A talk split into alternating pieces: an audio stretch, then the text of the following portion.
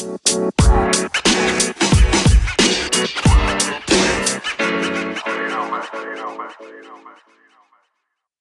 Joe. How's it going? Hi, Dan. I'm good, thanks. How are you? Very good. Thanks for coming on. It's been a long, long time since we had a catch up properly. So, yeah, That would be cool. Um, I'm glad we started recording now. Otherwise, we'd have done the whole podcast twice. But um, so, same principle and format as everyone else, really. So, you can just start wherever you want, and we can just talk about you and what you're doing and how you got here and all that kind of stuff. Yeah, so um, Beauty Kitchen has always aspired to be the most sustainable beauty company in the world ever. But um, I think sustainability, which I will come on to, it's a very complex problem and it's very open to interpretation. And I think within the beauty industry in particular, you know, the beauty industry is not really known for sustainability um, when we first started talking about it, you know, people thought we were mad. So we kind of stopped talking about sustainability and kind of focused on natural because that was something that was up and coming at the time when we started Beauty Kitchen. When did um, it start? But I just now? wanted to take. It's all been a bit of a blur. It has. So Stuart and I had real jobs. I was an analytical chemist, um, but I didn't actually do formulations or development chemistry. What happened was I fell into um, HR and I became head of HR for Avon Cosmetics down in Northampton. How did you fall into HR? Well, th- to be honest, if you ask people in HR, most yeah. of them will will say they, kind of fell into it. I don't think there's many people that set out and go right. I want to be in HR. That's that's yeah, what I want not. to do with my life. Yeah, it's hard. yeah. so um, when that happened, that gave me the opportunity to be to be able to see a very large cosmetics company, one of the most brilliant cosmetics company in the world. I disagree with lots of things that they do, but but the empowerment that they have actually given to women throughout the ages, you know, I think is a great a great start for any brand. They they really know what their mission is. And what it gave me, so I've always been a beauty junkie. I've never really been the person that's into color cosmetics. I like what makeup can appear to do for you, but my big love has always been skincare I have been obsessed with skincare from a very young age when I didn't need to be obsessed with skincare.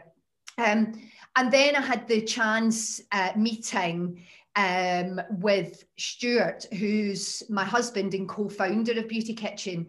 And he had a wealth of commercial experience in the beauty industry and loved that industry as well. He started off working at Charles Worthington, you know, yeah. and was in the hair industry. And we always knew that we wanted to do something on our own.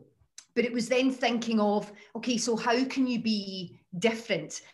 And one of the things that we loved at the time when we started thinking about setting up Beauty Kitchen was innocent smoothies and what they had done. So I'm going back, you know, sort of 14, 15 years ago yeah. when they created a category that wasn't the juice category and it, and it wasn't, you know, the, the health category. They basically created something brand new and they held on to that brand new category for quite a long time before other people sort of caught up.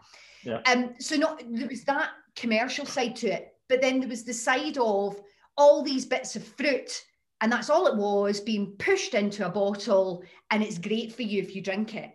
And we thought well why can't you do that for beauty? Why does it have to have stuff in it that you couldn't necessarily eat? Yeah. and that was really the original thinking behind um, sustainability for us. It was about freshness it was about naturalness and it was about diy beauty. It was about sharing our knowledge of the beauty industry with anyone that would basically listen. And you and Oriane were one of the first people to listen, yeah. um, alongside uh, Rich, who helped us with the, the formulation. And I have, as you know, a lot of energy and enthusiasm So that really does give you just a little bit, yeah. that kind of gives you that drive, particularly when people say it's not possible, because that kind of phrase just doesn't live in my brain. It never Absolutely. has done. Yeah. Um, in in any part of my life, you know, I think just because it's not been done before doesn't mean to say that it can't be done. It just means that it's it's never been done. Yeah. Um, and that that was really the kind of start of Beauty Kitchen. I cannot take credit for the Beauty Kitchen name at all. That was all Stuart Chidley. Did you come up with any names at the time? Um, yeah, I really liked um, Innocent Beauty. Uh, however, right. if you put Innocent Beauty into Google, there's nothing innocent about the beauty that comes up. Oh, right. Okay. That's a surprise. So that yeah. didn't work.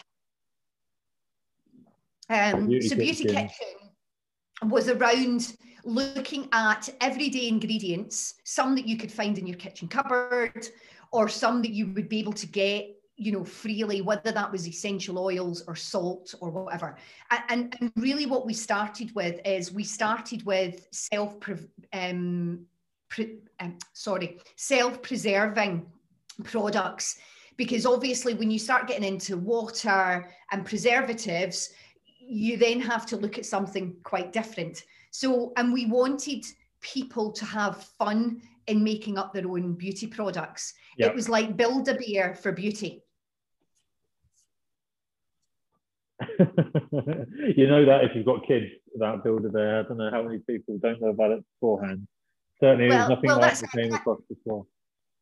Yeah, and I think the one thing that I haven't liked about the beauty industry over the past 20, maybe even 25 years is that a lot of it was going into this scientific derma where you had to go into beauty halls and you almost had to be a scientist to understand what was happening with your own skin. You needed a consultation and you needed someone to be able to tell you what you were doing. And I kind of felt that we had moved away from the fun um, that you had when the body shop launched or the fun that you have with a Lush store. I mean, Lush, you know, have nailed the fun element, but still in keeping with great skincare and great body care. Yeah. Um, and I just wonder because Lush have their own stores, we kind of thought there's a gap in the market here between the fun, the derma care, and the natural, sometimes perceived as quite boring um, could we have something that kind of sits in the middle? And that's really what Beauty Kitchen um, became. And what that meant is that although we were being really quite nerdy about sustainability and about zero waste, we didn't need to talk in those terms because that was putting people off rather than engaging with them at that time. Yeah, so what was almost like a given you were going to be doing all that bit anyway, and then just focus on the. That's cool. And you opened up your own store as well, didn't you? Yeah. Yeah, yeah, yeah. And we still we still have. So we opened up a store in Glasgow and that was back in 2010. And oh what, what, we did I yeah, can't believe it, it was that long ago. ago. Wow. Uh-huh. And what we wanted to do was we wanted to trial um what business model do we need to work with to be able to scale the business so um, we, you know, opened a shop to see if bricks and mortar was the, was the way to go. We started, you know, a website was e-commerce direct to consumer that way the way to go. We looked at wholesale to independents and to beauty salons. We did you know all of the farmers markets craft markets you name it in the terrible weather. And it basically came to if we wanted to be self-funded and not take investment, we had to find a way to get national distribution. And the only way for us to be able to do that would be through a bricks and mortar retailer. Yeah. And that's really what we did. So at the time in 2010, I was still working full time, and so was Stuart. We had proper jobs. And I. no, one yeah. no one in this industry has a proper job. That's it. Yeah. Well, that, well, well, believe it. Well, Stuart didn't have a proper job then. I did as as yeah. um, in HR. So I basically um, went to my chief exec and said, at the time we didn't have children, And I said, I know that, that you won't give me flexible working and I need to be able to work part time because I want to do something of my own. And I've just helped you secure this new contract with Microsoft. And yeah. I know you need me. Can I leave and come back as a consultant? And he basically said yes. Oh, amazing. Um, so That's not an easy happened, conversation either, is it? Even if you have got HR well, experience. Um, it, it is and it isn't. It, it depends one how you position something but two yeah. the business needed me and and they knew they needed me but they knew that they wouldn't be able to give me flexible working and i was basically solving that problem for them yeah. um so that that was how i did it and what happened over a period of years was I, you know, stopped doing as many days with that company and did more days with Beauty Kitchen. Uh-huh. So we officially started trading in 2014. And the reason for that was we were introduced to the buyer at Holland and Barrett. And uh, I managed to um, persuade her to take five Christmas gifts for Holland and Barrett as a test. Yeah. Um, and we do that with national distribution, so it was 800 stores. Oh, amazing. And really, as that, that was that was Beauty Kitchen's real start because yeah. we proved that that model could work. That's amazing. And then, so, and that was a success, was it? The gift set, clearly, it was a success. Well, it must have been because we then launched the, you guys will remember this, it was the six um, lip balms in the little tins. Yeah. Yeah. yeah, um, I remember the tins. Yep. so we got those into, again, national distribution.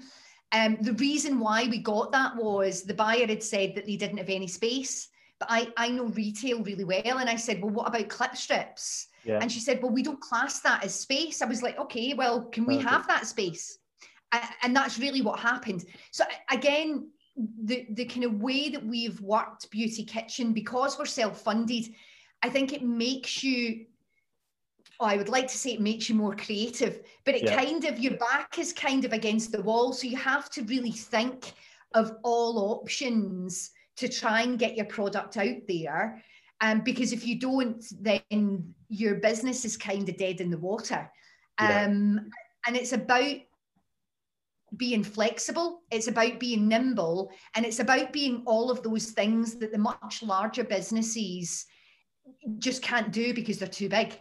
Yeah, absolutely. And it's been it's been an evolution, isn't it? Because you had all that, and then when we first started doing the work with you guys, you were um, was it classes upcycling, where you were just, or was just finding componentry that would otherwise go to landfill and you were using that? And speaking on behalf of a manufacturer, that certainly has its own challenges. But um, that was pretty cool. But that, but then that had to change slightly, didn't it?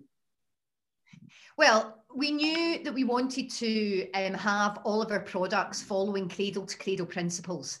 But when you're starting out, what what is cradle to cradle? So cradle to cradle principles means that any materials that you use or create either stay within the circular economy, so they never go to landfill, yeah. or they become a biological ingredient. So, as an example, if, if you're using a cleanser, yeah, when that ingredient is then abs- either absorbed by you and excreted by you, or you wash a lot of it obviously off and it goes down the drain, yeah. that those ingredients and formulations um, can become something else. That they're not going to have microplastics, as an example, in yeah. them, where the you know the, the the earth can't do anything with them. And then you've got the other, which is the kind of technological side of things, which would be man man-made materials, I suppose. So this is like a little tin. But what can happen with this tin is that it can be emptied and it can be washed and then reused. Um, we obviously couldn't stick to all of cradle to cradle principles because yeah. we were using um, plastic bottles to begin with. We had to use off the shelf packaging. But yeah. what we could do is we made sure that our formulations um, could stick to the cradle to cradle principles. and there's five of them in, total. So um, you're talking about material health, you're talking about water stewardship, you're talking about renewable energy, you're talking about social fairness. How do you run your business? And the great thing about Cradle to Cradle, alongside B Corp, which I'll come on to later, is that it's a multi attribute certification. So rather than just looking through one lens, so as an example, if you have a vegan product and your product might be vegan certified or it might not, but it's a vegan product, it could contain microplastics, which could in turn then impact animal life. Yeah. Because you're only looking through one lens in saying, eh, are those ingredients vegan? And microplastics, as an example, well, they they are vegan because they're synthetic. They're not made out of you know they're not made out of animal material. So I've always been fascinated by looking at things from a multi-attribute perspective yeah, rather than just the one lens. And I think that just keeps it. It, it, it has definitely future-proofed our business but it pushes the boundaries of the resources that we have on this planet and how do we maximize those resources and never lose them? It's really because um, we have a lot of customers that um, they position themselves as being natural organic or things like that. However they wouldn't want it to impact product performance and things like that. So pretty much at some stage people have to make compromises. With these five lenses and have you got rather than make a compromise you just go we can't do it or do you have to make certain compromises about certain um, things so, that you're doing? so the one thing that we said we would never compromise on and you guys know this is formulation. So we drive people potty when it comes to formulations and i know that because i know that that's something that we can definitely change unfortunately, as you know, manufacturers and brands, we're at the behest of the packaging industry yeah. because they only do what they do. And it's a small part of your business. So over the years, the, the compromise for, for us as Beauty Kitchen has always been packaging, but never formulation. And yeah. when it comes to formulation, yeah, it, it would it would just be a no. It, you know, um, we would we would but I think it depends on what your definition of natural is. Yeah, absolutely. So, you know, this is this is something that uh, everyone has a big debate about because there is no universal um, interpretation of what natural is. And some, you know, everyday consumer might think, but that's easy. You know, it's either natural or it's not. Mm. No, it's not the case. That's it? that's formaldehyde is very and natural. Just because it's na- yeah, so just because it's natural doesn't mean to say that it's safe. You know, essential oils are beautiful, beautiful ingredients, but they are very, very concentrated chemicals. Yeah. And when it comes to it, they might be natural, but some of them are are really bad for human beings you know so I, I think you have to understand what it is that you want to get out of um, your products. And for us it was always about sustainability. So if i use another example argan oil. Argan oil is a fabulous ingredient. It is absolutely wonderful. It does so many things but it only comes from one tiny little part of morocco and everyone uses it is that sustainable? In my head, no, it isn't. Yeah. You then have Abyssinian oil, which can be grown almost anywhere. You can even grow it in a greenhouse in Scotland, right? no not way. That, you know, that can't happen. Not that you would. But the thing is, Abyssinian is a crop that can be grown. I didn't realise people owned greenhouses in Scotland. I thought I thought no one grew fruit in bed. we do, but we don't. Yeah. I mean, Abyssinia grows, it grows freely in France. It grows freely in the south of England. Yeah. Um, it's obviously originally from Ethiopia, which was previously called Abyssinia, and all of the tests in terms of what it does, you know, it either performs just as well or better than jojoba oil or um, or argan oil for that for that matter yeah. but it's it's a much more sustainable oil to use. So that's why we've gone down the route of using Abyssinian oil, not just in our skincare, but in our hair care as well. Yeah.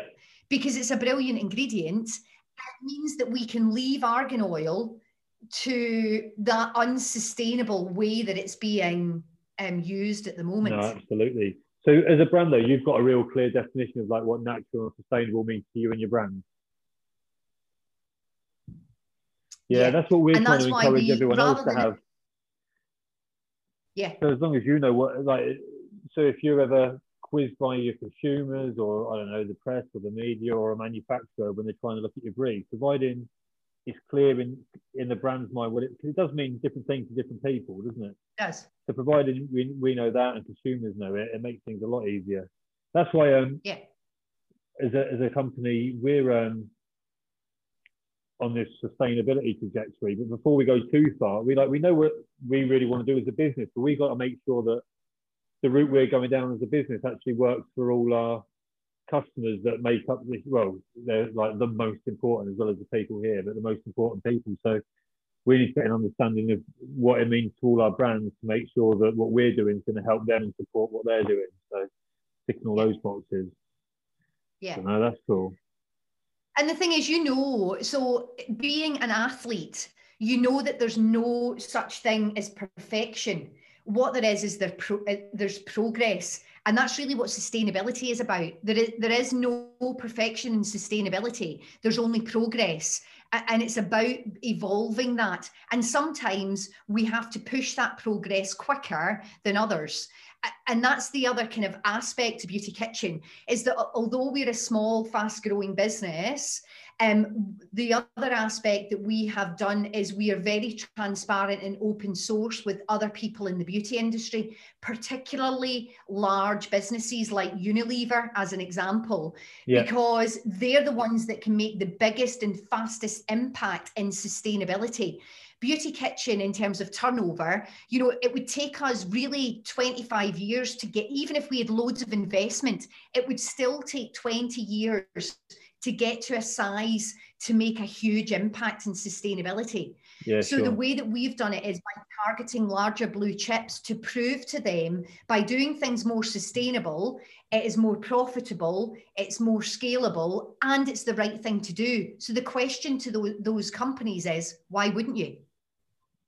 No, absolutely. But the, the reason why it's worth um, working with people like you and Stuart with it, when you were talking about the athlete analogy, um, if, if you were if you got into sport and you were doing the sport just because you had a goal in mind um, and all you wanted to do was achieve that goal, but you weren't enjoying the process and that progress, it's going to be the most awful experience ever. But those that are like I'm, I'm really fortunate in the sport that I do. I love it. So you enjoy the process and the progress you're making.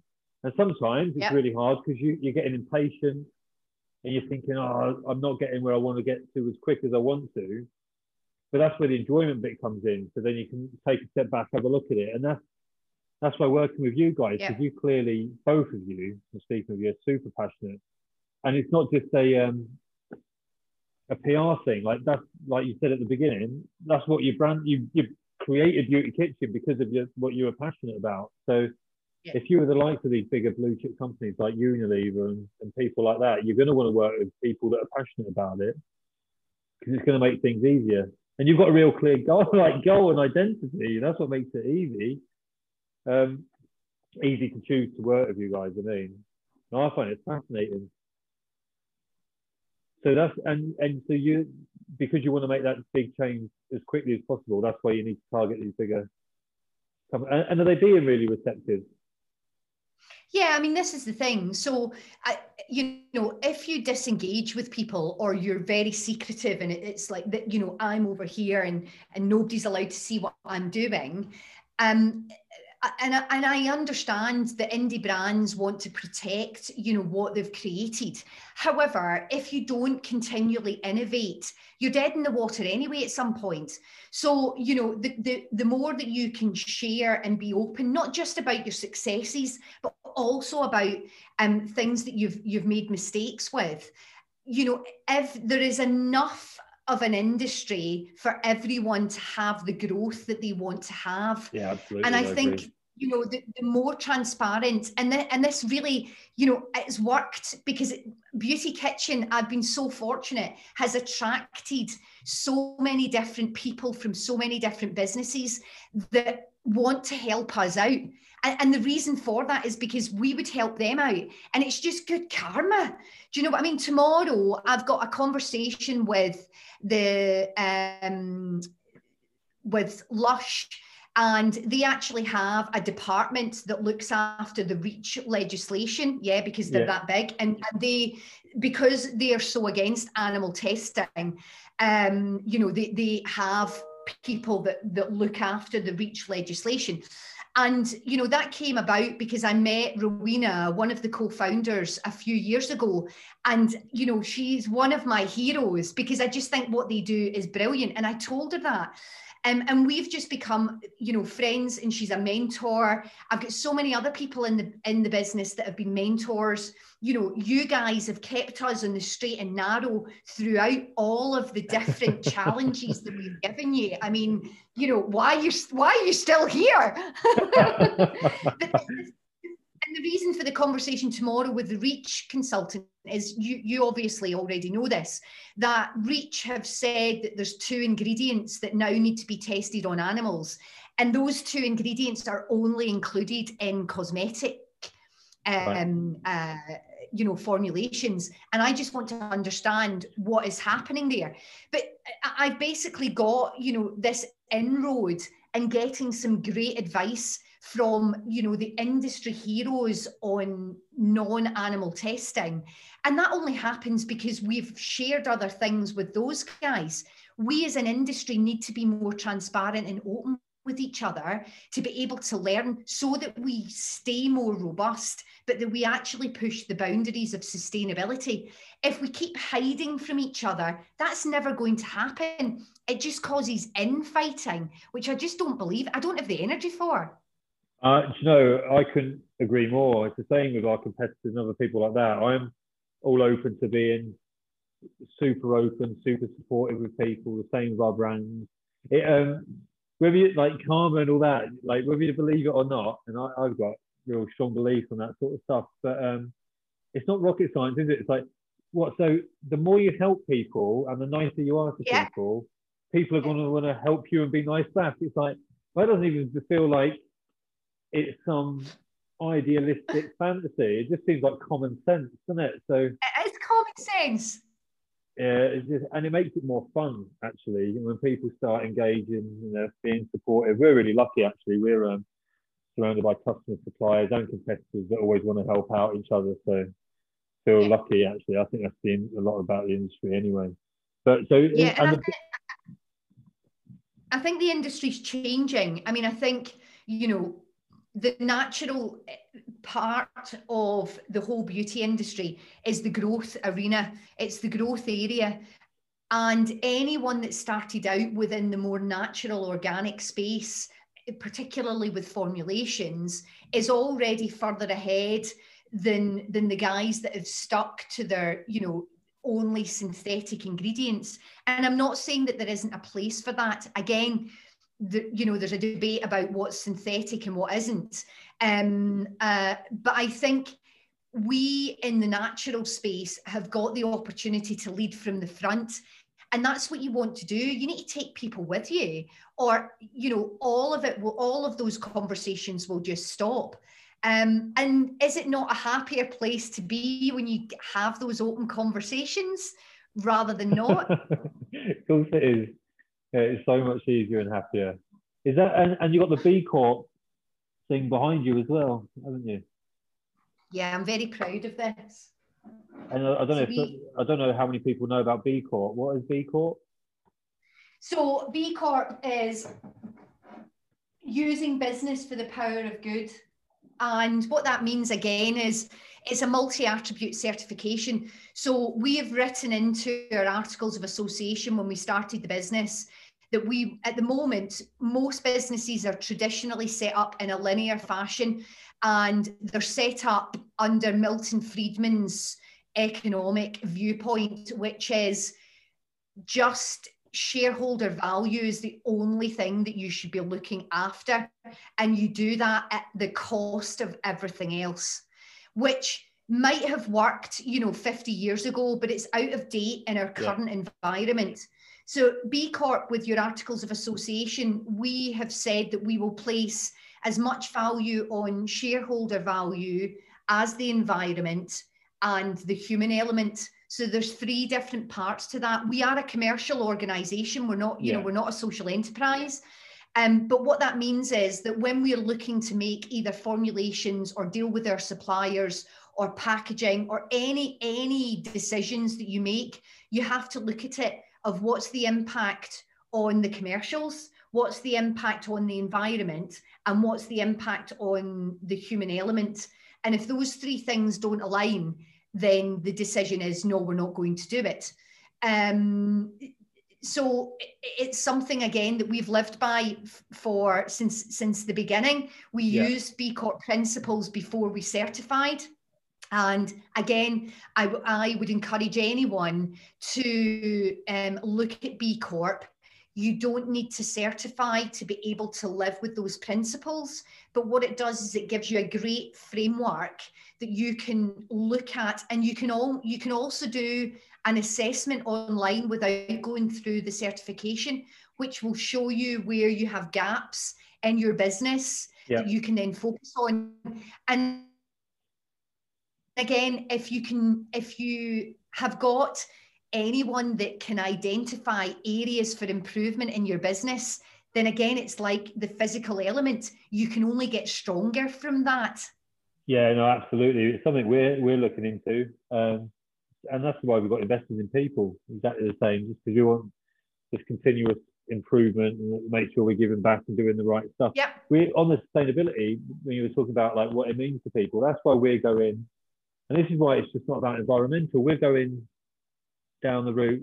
I know help you guys. We um minimum order quantities for a lot of contract manufacturers are around 5k, 10k, and we've always been low at this 5k and a lot of people are jumping up from going from five to ten or ten to twenty-five.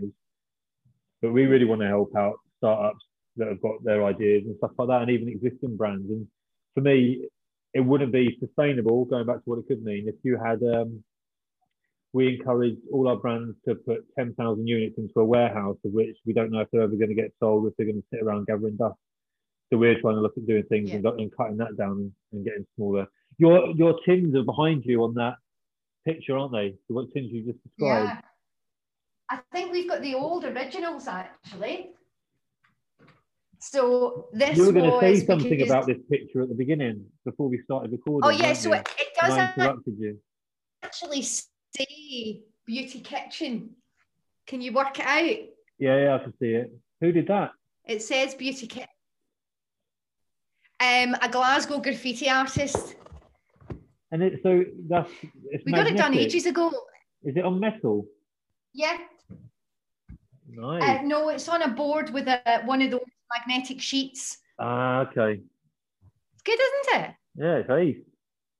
And this is the logo. You, in fact, your logo's yeah, and what we did a lot from what it was in original is we did these tins with the labels that had to be stuck on for the click strip. Don't know if people can see that. And then eventually we got to minimum order quantities where we could actually have them fully printed. yeah. Woo! The logo's changed a lot, hasn't it? Your design, because it was really, really like fun and playful when you launched, and then it's really like evolved.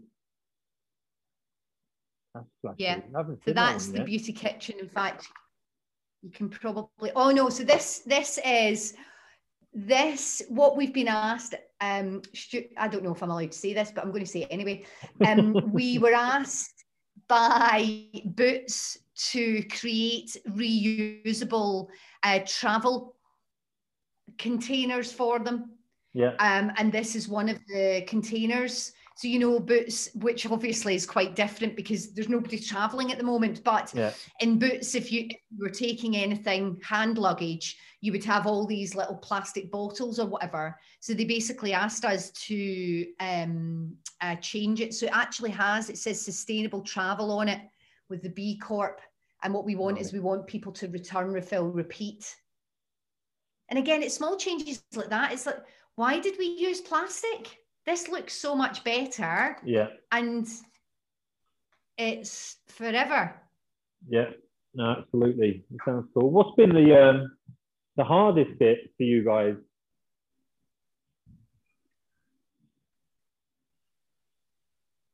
That's a good question.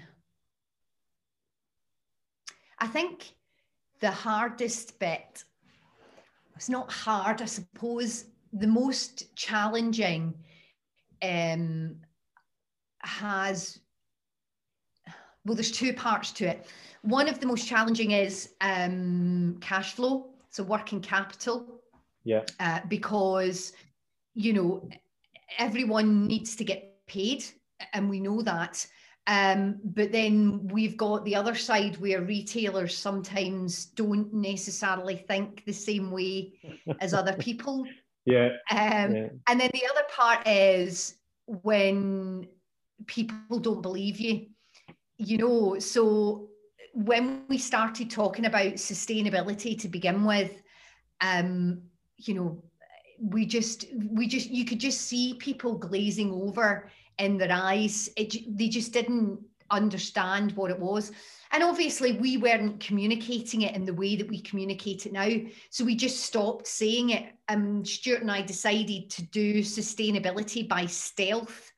So you know we would we would make changes to packaging or labels or or formulations for that matter that we knew were making much more sustainable impacts. We Yeah. created the refill machine you know the very first refill machine was in holland and barrett where you could make your own body scrub. And it's evolved from there you know and everyone's saying that'll never work. It'll never work. You'll never get a retailer to take that. Um you know so when that kind of happens there is days when you think are we doing the right thing? Um and you've just got to believe that you are You yeah, you said at the beginning uh, when when someone tells you it's not possible, that doesn't that doesn't figure for you, does it? So that makes sense. It's like a dog with a bone. Oh, cool. And then so, and then what's like the next 12, 18, 24 months? That's just focusing on this the refill things you're doing, or Yeah, so the other part that we've done, so Beauty Kitchen is a beauty brand, it's a sustainable beauty brand. And the other element to it is that because we have created everything in reusable packaging, is that we have launched what's called our return, refill, repeat program. And what that means is that customers can return their empty packaging to us. We will wash it, refill it, and then send it back out to store or send it back out to them. Um, we have had a lot of interest. So, Beauty Kitchen is basically the first customer to the return, refill, repeat program. Yeah. Um, but we have a lineup of lots of other people because we want this to be accessible to anyone in the beauty industry. So, and, and again, that's the bigger impact. So, the return, refill, repeat program, we have become the experts in reusable packaging. We know the standards of what that packaging needs to be for the beauty industry. We know how it needs to be washed, and we know how it needs to be washed not just from a from a safety perspective but also from a cradle to cradle perspective so we don't use any detergent in the washing um, because we use a mix of heat and pressure and one of the other interesting things which is has not been launched but we're trialing it is that if i if i think of i'm just trying to look for something if I've got something that's maybe this isn't this is a hand sanitizer, but if it's like a cleanser, for instance, Yeah. and we get this this glass amber bottle back empty, yeah, because it's had a cleanser in it or a facial oil for that matter, there'll be some residue in the bottle. And we're actually working with this amazing Italian engineer who has worked out that when the washing cycle happens, and the cleanser comes out of the through the wash that that cleanser can be collected and it can then be used as the detergent for the next cycle. Oh no, that I is that is so. That goes on what you were saying at the, at the very beginning, like having zero waste almost. That's amazing. Yeah, and he couldn't. He actually couldn't believe because I had asked him if it was possible, and he was like. Yeah. In a very Italian espresso way, no, no, no, no, you know, it's not, it's not, it's not going to happen. And I'm like, well, could we, you know, could we try? Could we try and see? Um, I know what you're like with that. I remember when you've had chats before with Laura in the lab. No, it can't be done. Can it? You sure? No. and then lo and behold, three months later, we've achieved something we didn't think was possible. So, oh, amazing. Completely. Yeah. And, and where the idea came from is that when you read some of the cradle to cradle books and some of the examples of how cradle to cradle has been put into place, they talk about DuPont. I think that's how you pronounce it. And they um, they do lots of things. They're obviously a massive company, but they do um, lubrication oil for for engines and engineering works. Yeah. And what they actually do is they lease the oil. So the oil goes to the factory. It lubricates the engineering works. They then collect the oil at the end of that take it back to their factory and add in the little bits to be able to then reuse it again. So you never actually pay for the oil, you just lease it. I mean, that just blows my mind. Yeah, that is mind blowing, actually. I'm still struggling to get my head around it. That's amazing, though, isn't it? How some people think think it's amazing. Yeah, and if it's possible in one industry, then and that's something else that we've always done. We always look to other industries. Yeah. How do they do it there and bring it over to the beauty industry? Um, so the bottle washing is an example. Irn-Bru is a soft drinks company up here in Scotland that some people may have heard of. And they actually had one of the biggest bottle washing um, uh, factories in the world. It's 100, it was 104 years old. And they spent a whole load of time with us a few years ago talking about how they did it, how they grew it, what has to be done. And, and they shared a lot of information with us. They also shared a lot of information about customers returning the packaging. And it's okay. a lot higher because a lot of people think people aren't going to do it.